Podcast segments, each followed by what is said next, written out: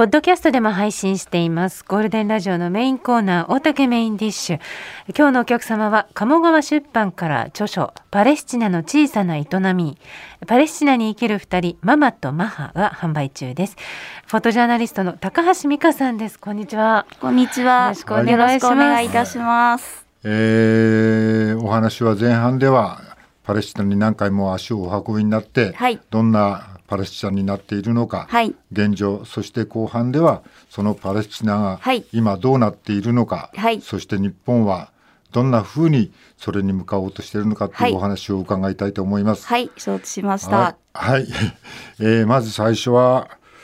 パレスチナにずいぶん長い間行ったり来たり2000年からはい行ったり来たり、最初はどんな理由だったんですか、一番最初は中学生の時に第一次インティファーダという、あのうん。民衆の抵抗運動がありまして、はい。それをずっと母の隣でうん。ニュースでテレビで見ていたっていうのが一番最初のきっかけで、はい。それでいつかあの同年代の石を投げてるうん。子どもたちに、うん。いつか会ってみたいって思ったのがはい。うん。最初のきっかけです。はいでそれからずーっとなんとなく心に残っていて、進路を決めようとするたびにそれを思い出して、うん。でなんとなく結果的に中東政治を大学で勉強したり、はい。もうちょっとアラビア語を勉強してみようってエジプトに留学したり、うん。それであのパレスチナに実際に足を運びました。はい、写真はいつ頃からお始めはい、写真は大学に入る前に専門学校に行っていて、その時に写真に暗室作業にはまって、そこからずっと続けています。そうですか、はい。えーそうするともうあの高橋美香さんご自身の中では今日本でいはい。ろんな世界でも言われてるんですけど、10月7日のハマスの攻撃があって、それ以降以前っていうふうに、まあ、世界は分けようとしてるんですけど、はい。高橋さんはそうじゃないとおっしゃってますね。はい、ずっと続いていることです。はい。10月7日の以前からずっとずっと占領状態の中で、うん人が殺されて、傷つけられて、うん。あの罪もないのに、うん。裁判もなく拘留されてっていうことが普通の民間人に起きていて、うん。それがずっと続いているけれども、そこは報道されないっていう問題は、はいはい、挙げておきたいと思います。はい、写真集の中でははい。そのことも触れられていらっしゃいますね。そうですね。身近な人に割と起きる問題なので、はい、い。ろんな方に当時ね、現地でお世話になってると、はい。えー小島さんそこのな写真集に載せられてる文がついてますけども、えーそれを含めて紹介していただけますか？はい、これママとマハという5本ですね、ん。パレスチナに生きる二人、ママとマハという5本の中から、はい。え今大竹さんがねおっしゃったように、これはあの今回の 10, 万10月7日よりも前、はい。以前から起きている、えーことについて、えー写真につけられた。まあこれはあの、えーま、マハさんのお母さんあママと、はい。えーママバスマさんのそうですママバスマさんですね。はい。はい、ママバスマさはい。んという、あのパレスチナの方のお話です。はい。はいえーちなみに今から出てくる言葉の中で分離壁というのがあるんですが、まあ、はい。これはパレスチナ人テロリストの侵入を防ぐという目的名目でイスラエルが建設した高い壁で、はい。まあ、これであの、まあ、要するにパレスチナ側とイスラエル側の行き来ができないようにはい。なっているという壁ですね。えーではそのママさんの言葉です。うん。そんなある日、村には突然分離壁が作られることになった。その向こうには入植地も。私たちの土地は奪われ、木々は切り倒され、畑は潰され、家畜に草を食べさせる場所がなくなっていった。村では分離壁が作られる予定の場所で反対デモを始めたけれど、銃を持った兵士がやってきて、反対運動をする人は撃たれ、怪我を怪我を負わされ、逮捕されて連れ去られた。うちの息子たちも何度も連れ去られた。長男ハミースは頭を撃たれて重傷を負った。ハミースが撃たれた数週間後、2軒隣の親戚バーセムが兵士に殺された。バーセムは息子たちとは同年代の幼なじみ、ファトヒにとっては年若いいとこだった。その2年後には姉のジャワーヒルも殺された。一家の悲しみを思うとかけるべき言葉も見つからない。まあ、この最後の言葉は、えーまあ、美香さんの言葉ですよね。このね。あママがそう言った言葉をははいい、私があのそのまま書き起こした部分と、自分が考えた言葉と本には両方入ってるんですけそうれどですよね。はいはい。はい、えー要するに、えー世界はハマスの攻撃があった10月7日以降と以前を分けてますけども、えー、高橋さんの文章はそうではないんだと、えー、10月7日のハマスの攻撃以前のパレスチナの人たちの日常がこんなふうに、はい、あの狭められていったっていうお話を書かれてますね。はい、はい、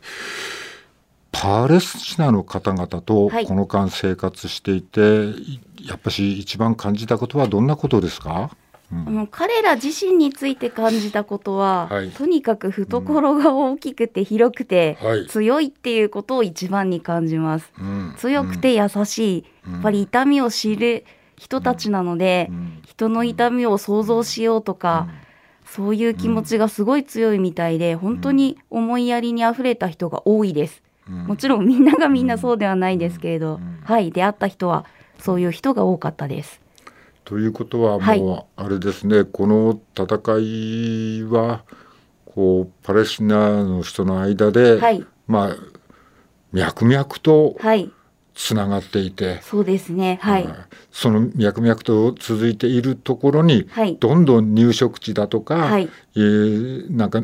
向こうの兵士が来て、こうどんどん畑も潰していったりっていうことが、はい日常に行われていたと、はい、ずっと続いてるっていうことです。はい、はい、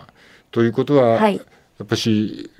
ハマスのあの世界から非難されている攻撃ですが、はい、あのことに関してはどんなふうにお思いですか、はい。あの、うん、民間人を殺傷するということにおいては、うん、人質に取る民間人を殺傷するということにおいては、うん、誰も認められるべきではないと思います。ハマスであろうが、イスラエル軍の兵士であろうが。はい、ですから、そこはもう両方公正な捜査を、あの、きちんとなされて、公正な裁判もきちんとなされて、戦争犯罪があるならば、それは必ず全部同じ基準で裁かれるべきだと思っています。ね、はい。えー、ただパレスチナの人はその前の10月7日、はい、以前の話もちゃんと世界に伝わってほしい、はい、そうですね。それも裁かれるべきことだと思います、現場では実際にこうイスラエル軍は、はい、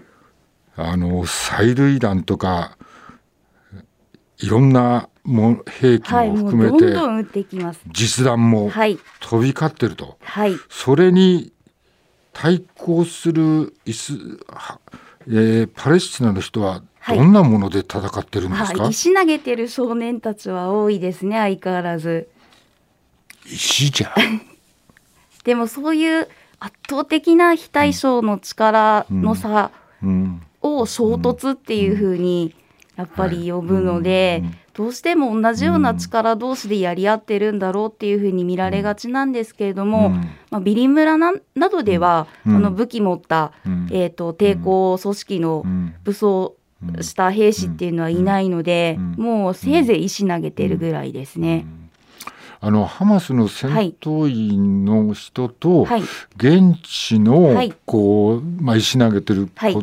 子供ですか、はい、それとの関係性っていうのはどうなってるんですか？えー、っとですね、うん、あの実はこのえーと、と2月に私は友達を亡くしたばかりなんですけれど、うんはい、彼はあの武装組織の、うん、抵抗組織の一員として、はい、あの戦闘の中で殺されましたイスラエル軍の兵士に。はい、ですけれど私は実は死ぬまで知らなかったんですね彼が武装組織の戦闘員として加わっているということを。うん、ですのでそういう感じなんです。親でも知らなかったり、はい、兄弟同士でも実は知らなかったり、うん、死んで初めて分かったっていうようなことも結構あります。はい。それはあまりのこう、パレスチナのこう悲惨な状況の中で、はい、えー、生まれた子供、まあ、青年たちが、はい、あのハマスに参加しなくちゃこの国はなくなっちゃうんじゃないかと思いながら親にも言わずに。そうですね。そういうケースが多いようですどうやら。はい。えっとガザにたくさんできている、はい、トンネル地下のトンネルについては何かご存知のことありますか、はい、あの一度だけエルサレムに住んでいるパレスチナ人の友人が、はい、うちの叔父がガザにいるから、うん、トンネル使って一緒に会いに行かないかって、うん、言ってくれたことがあったんですけれど、うん、それが私がトンネルっていうものの情報に近づいた一番近かったものですけど、うん、結局まあもちろん行かなくて、はい、はい、お金もすごいかかるっていうふうに聞いたんで、はい、でもそれ以上のことは全然知らないです。ガザにも行けて入れてないので。イスラエルはこのガザ地区の北部をバンバン攻めてますね。はい、そうですね。はい。えー、病院もその標的になっていると。理由は地下にそのトンネルがあるからだとい。うふうに言って攻撃してるんですけど、はい、これ許されることなんですか？許されませんよね。まず証拠を出してくださいって言いたいですよね、はい、ああれだけのうん、あの情報収集能力を持っているイスラエル軍,、軍と情報部と、一切証拠も示せないで、あのまともな、はい、それでそれを理由に病院を爆撃する、あの学校を爆撃する民間人を爆撃するっていうのは許されることではないと思います。あえーと、高橋さん自身はそんな危険な目にあったことはない。えーと、デモの中で撃たれるだとか、はい、あの友達お世話になってる家に深夜、兵士が侵入してきて、銃向けられるとか、はい、それぐらいはもちろんあるんですけど、そんなこと、それぐらいって、それはありますけど、あの、はい、空爆にあったことはないです、ね、空爆までは、はい、はい、そうですか、はい、でもそれでも銃を向けられたりはしていたと。あそうですね、うん、撃ってきますね、普通に。まあ、実弾ではないでしょうけどね、さすがに。あそうです、はい、じゃないっていうのはちょっとゴム弾とか。あそうゴム弾です。そういうことですゴム弾は撃ってきますね。そうですか。はい、はいえーと、10月7日以前の話を伺いましたが、はい、小島さんはここまで何か、えー、聞きたいことはありますか、うん。そうですね、うん、あのちょっとインターネット上でも話題になっていましたけれど、はい。うん、あの国連が、えーまあ、視察に入った時に、はい、そのまああのまあこう教会の、えっと、ラファでしたっけ、はい、のあたりであのエジプト人の、まあ、記者の、女性記者の方が、はい、まあ、その方はその時はあの慈善団体と一緒に現地入りするために、はい、えー、来てた方が CNN の記者に対して非常に抗議をしている動画が、あの非常に話題になりましたよね。で私もあのそれ見てあちょっとコラムを書いたりしたんですけど、その、まあえー、記者の方のおっしゃってた、まあ、彼女彼女はエジプト人ですけど、エジプト人のその記者の方がおっしゃってた言葉の中でその70年以上もこんなひどい状態が続いているのにあなたたち欧米のメディアはそれ伝えてないじゃないかと。はいで、まあ、今回の10月7日以降のことに関しても、あなたたちは、とにかくその世界に対して非常に大きな語る力を持ってるあなたたち欧米メディアは、全然私たちそのパレスチナ側、そのアラブ側の声を、あの取り上げていないじゃないかと、私たちの声だって聞かれるべきなんだっていう抗議をしてましたね。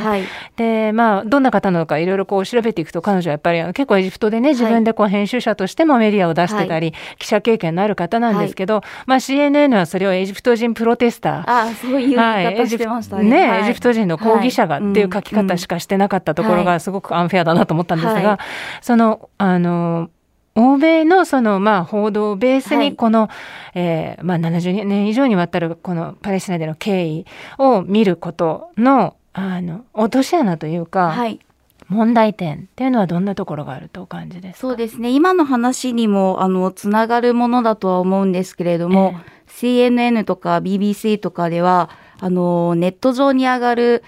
記事で、えっ、ー、と、例えば、パレスチナ人に対しては死んだっていうような書き方をするんですね。ダイっていう表現を使ったり、デッドっていう表現を使ったりして、誰が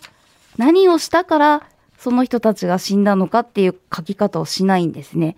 ただ、イスラエル人が犠牲になった時、イスラエル軍の兵士とか入植者があの攻めていって殺されたとかそういう時には必ずあのハマスの戦闘員によってキルで殺されたっていうような書き方をされたりそういう違いがもう普通に毎日のように、はい、はい、起きている。ジャバリアの難民キャンプがつい最近ですとブラスト爆発したっていうような書き方をされたんですよね。それだって誰がその爆弾を落としたから難民キャンプが爆発したんだっていう話で、ずっとそういうことが続いていると思います。うん、でこのまあ10月7日以降のね、うん、報道、日本でも、えー、かなりされていますけど、はい、このまあ日本はねもちろんそのアメリカとのそのまあ、安全保障面での、はい、えー、まあ、関係があるので、はい、まあ、あのすごくこう日本がどういう振る舞いをするべきなのかっていうのは随分議論されていますけど、うんはい、あのお立場まあ、実際にね現地をご覧になって高橋さんの立場からして、はい、日本がどのどのような態態度表明をすることが、はい、あの平和に貢献できるのか。はい。ってお考えになってますか？はいとにかくあの日本って効果不効果そんなに中東にあの欧米ほど利害関係も歴史的な侵略を欧米に対してはですけれど侵略した歴史あ欧米じゃないすいません。中東に対して侵略した歴史とかがなくって武力では、うん、あの効果不効果利害関係がそんなに欧米に比べればない。中で、やっぱりその公正な立場に立ってものを言うっていうことはできるはずなんですよね。うん、あの民間人への虐殺はおかしいとか、うん、だからもうまず停戦をしましょうとか、そういうことすらこうはっきりと言えてないっていうのがすごく不思議で、うん、もうまずそれぐらいは口にしてしかるべきなんじゃないかってずっと思っていて、はい。そうですよね。はい。日本ではあの政府が表明しているような、はい、まあ、支援支援のことを、はい、言ってますけども、はい、こうそれだけじゃちょっと足んないんじゃないかと高橋さんは考えです。はい、常日頃から結構申していることなんですけれども、もう今の日本政府の支援っていう姿勢というのは、もう本当にバケツの穴を塞ごうともしないで、穴の開いたバケツにどんどんどんどん水を入れ続けてるようなものだと思っていて、例えば昨日も外務省のツイートで、母子手帳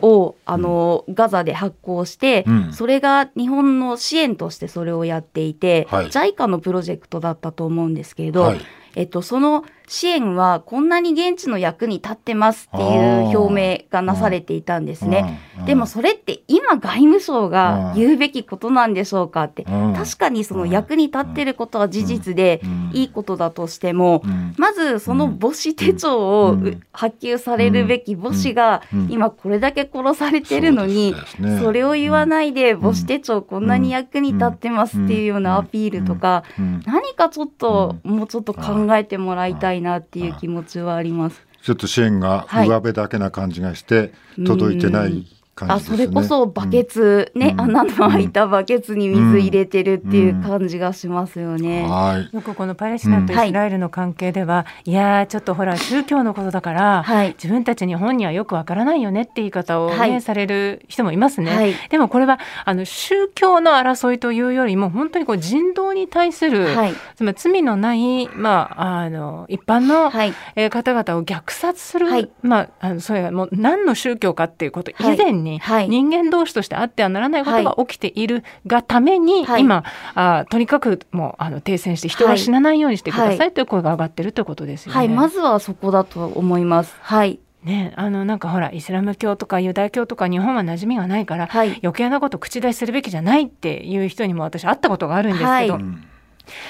でも目の前で人が死んでるわけですから、それ誰が何を信じてるかという以前に、はい、罪のない人々を虐殺することがあってはならないという、はい、非常にこうもう根源的な問題ですよね。はい、で宗教問題じゃないっていうこともやっぱり合わせて一つ言っておきたいと思います。イスラエルっていう国ができる前まで、うん。本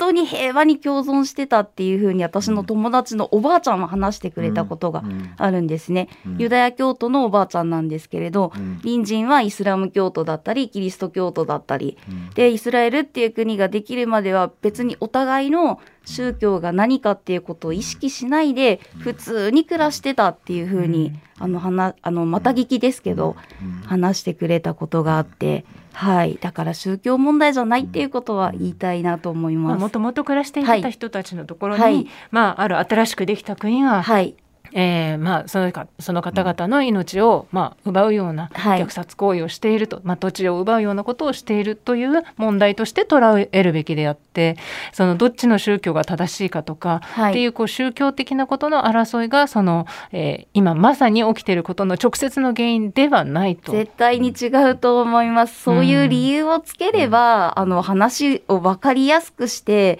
思考停止に追い込むもう宗教のことだから難しいから分かんないよね分かんないからじゃあ黙っとこうかみたいにあの持っていってるっていう気がします。はい。もう誰が見ても、はい、ジェノサイド。そうですね。赤ちゃんの命がもうその病院にあるのに、もう呼吸器も使えない状態になってるっていう現状、それでもイスラエルはパレスチナをこうハマスじゃなくてパレスチナのガザ地区をにいるハマスを殲滅するっていう名のもとに、はい、全地域をネタニヤフはネタニヤフ大統領は攻撃しようと、はい、攻撃しようとしてますね。そうですね、うん、民間人も本当に無差別に、うん、はい、うん、いやいやもう聞けば聞くほど。ただ日本のさっきメディアはね、はい、そう伝えてるっていう話をしましたけど、はい、政府もアメリカとの関係の中にあってももっと踏み込んだ方法を取った方がいいと思うんですけどいかがですか？取るべきだと思います、うん、うん、取った方がいいというよりも、でき、はい、ね、私たちの政府できるはずなので、うん、立場的に、うん、あの取るべきだと思います。例えばあの、他の国でも、まあはい、えー、同じように、まあ、アメリカとかなりあの緊密な、はい、えー、と安全保障上の、はい、まあ、関係のある国で、まあ、オーストラリアは、まあまあ、外務大臣が、まあ、こういう虐殺があってはならないということを、まあ、公式に表明しましたよね。あのような形で日本も、あのまあ、人の命は決してこのような形でないがしろにされてはいけないすぐに停戦をという声明を出すことができるはずだと、はい、そうどっちの側とか、うん、そういう問題じゃないですよね、うん、民間人を殺すなっていうことは、うん、はい。それははっきりと言うべきだと思いますしそれに基づいて停戦に持っていくべきだと思います。まあ、こうした写真とかね、本っていう形でずっとその、あの今回のこと以前から、はいパレスチナのことを伝えていらっしゃる高橋さんなんですけど、やっぱりこの写真の持つ力っていうのはやっぱりすごく大きいということは実感していらっしゃいますか？うん写真、うん、そうですね。あの伝わり私はやっぱり写真を撮るっていうことを伝えるあのメインの柱として選んだんですけれど、はい、あの写真を撮っていて思うのは相手の人間力の大きさをいつも感じさせられています。うん、ですので写真の力っていうか相手の人間力をこう一瞬カメラで閉じ込めさせてもらってるっていうようなそういう感覚で、はい、写真を撮ってます。やっぱりそのそこで生きる人の姿を見るっていうことは、はい、やっぱり文章とか音声で伝えるのとはまた別の形で強い訴求力があるっていうこと、ね、そうですね。あの親近感持ってもらいやすいですよね、うん、あこういう人がいるんだ。こんな笑い方するんだ。こんなもの食べてるんだっていうふうにやっぱり目ではっきり見えて分かってもらいやすい。一人一人を想像してもらいやすいっていうか、まあ、そういう意味では力を写真の力を信じてます。えっと、はい高橋さんは今まで日本でお金を貯めて、はい、自腹で現地に行って、はい、いろんな写真を撮って、はい、いるうちにこういう事態になってきたわけですけども、はい、高橋さんはこれからどういう活動をなさっていこうと思ってますか、これまでと変わらないことを淡々と、うん、命尽きるまでやっていきたいと思います。うん、まあ友人が、向こうの友人が殺されたりもしてらっしゃるわけですよね。それでも今まで通り。そうですね、うん、うん、私がへこたれてる場合でも嘆いてる場合でもないと思っているので、うん、一人でも、うん、本当一つでも多くの命を犠牲にしないで済む未来を、やっぱり未来づくりになんとか貢献していきたいと思っているので、はい、淡々と続けます。メディアも、はい、そのなんかさっきおっしゃってたパレスチナ人があの亡く亡くなると、死んだと、はい。えー、イスラエル人が亡くなると殺されたっていう表現を、はい、まあ、その欧米も使ってるし、まあ、メディアも気をつけてこの言葉をちゃんと使わないといけないですよね。そうですね、うん、言葉一つってすごい大切だと思うので、うん。うん、やっぱり意識して変えていきたいなっていうふうには思います。はい、はい、えー、高橋さんねあの、あの先ほどもおっしゃってたようにあのハマスがしたことももちろん民間の人に対してしたこともあってはならないことだし、でその逆もしかりで、とにかくその罪のない人が亡くならないなくなるような事態をあのすぐに止めるべきだとい。うことを訴えていらっしゃいます、はい、ぜひ皆さん本であのそれをあのご覧いただきたいんですね。その長い長いパレスチナのこの経緯を。鴨川出版から販売中の本「パレスチナの小さな営み」こちらは紛争封鎖占領抑圧という、まあ辛い悲しい現実の中にもパレスチナの人々の営みを支える仕事があり働く人々には笑顔があるというところを捉えた仕事と尊厳を考えるパレスチナの本です。さらに同じく鴨川出版から販売中の本「パレスチナに生きる二人ママとマハ」私がさっき少し読ませていただきましたこちらは高橋さんがパレスチナで、まあ、あの居候状態でね、はい、共に生活を送ってきた二つの家族の女性たちの小さな願い、祈り、そして声を写真絵本で伝えています。えー、さらに未来社からパレスチナそこにある日常。まあ、この6、えーこのパレスチナそこにある日常のさらに6年後を書いた「それでもパレスチナに木を植える」こちらの2冊も販売中です。まあ、先ほどお話に出た分離壁そして入植地の増大不当な逮捕拘束などなどをさらにエスカレータエスカレートする中で、えー、この高橋さんを大きな愛で受け入れるパレスチナの家族たちとの交流を通してパレスチナ問題の、まあ、長く辛い現実を描いています。ぜひお手に取ってお読みください。今日は高橋美香さんにお話を伺いました。ありがとうございました。はい、ありがとうございました。